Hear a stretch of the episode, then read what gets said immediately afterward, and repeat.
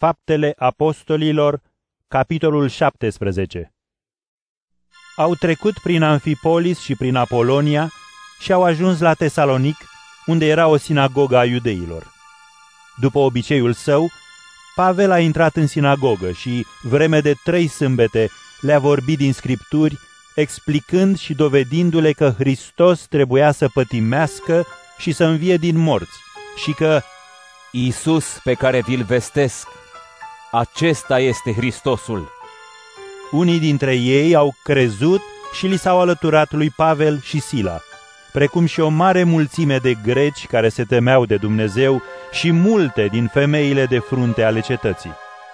Iudeii însă, invidioși, au strâns niște oameni răi de prin piață, au adunat mulțimile și au început să întărâte cetatea și s-au dus la casa lui Iason, încercând să-i scoată afară în fața mulțimii. Negăsindu-i, l-au târât pe Iason și pe alți câțiva frați la conducătorii cetății și strigau.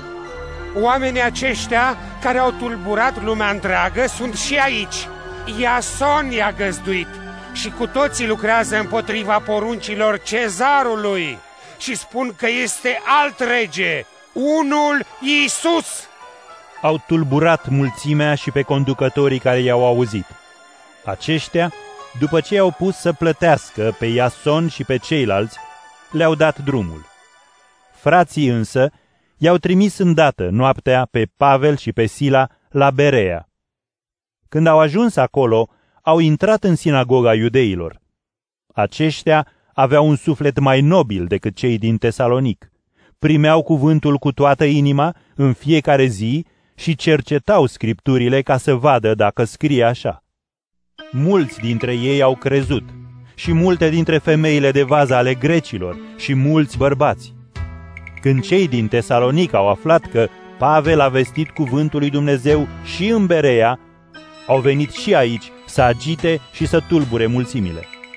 Imediat însă, frații l-au trimis pe Pavel spre mare, în timp ce Sila și Timotei au rămas pe loc.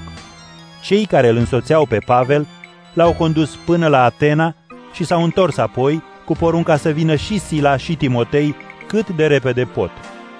În Atena, în timp ce îi aștepta, Pavel simțea că fierbea în sine de mânie când vedea cât de plină de idoli este cetatea.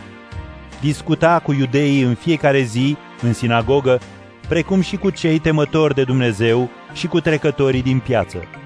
Unii dintre filozofii epicurieni și stoici au intrat în vorbă cu el și ziceau, Ce fel de vorbe tot împrăștie omul acesta? Iar alții ziceau, Pare să vestească niște zeități străine. Căci le vestea pe Iisus și învierea. L-au luat cu ei și l-au dus în Areopag, unde i-au zis, Poți să ne spui ce este această învățătură nouă de care vorbești? Căci ne-au ajuns la urechi niște lucruri străine. Am vrea, deci, să cunoaștem ce vor să însemne lucrurile acestea.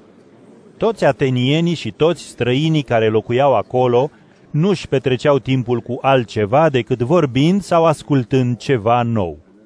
Pavel a stat în picioare în mijlocul areopagului și a zis, Atenieni, văd din toate că sunteți foarte religioși. Mergeam prin cetate și priveam locurile voastre de închinare și am descoperit chiar și un altar pe care era scris zeului necunoscut. Ceea ce voi venerați fără să cunoașteți, aceea vă vestesc eu astăzi. Dumnezeul care a creat lumea și tot ce este în ea, El este Domnul cerului și al pământului și nu locuiește în temple făcute de mâna omului, nici nu este slujit de mâini omenești, ca și cum i-ar trebui ceva, căci El dă tuturor viața, suflarea și toate.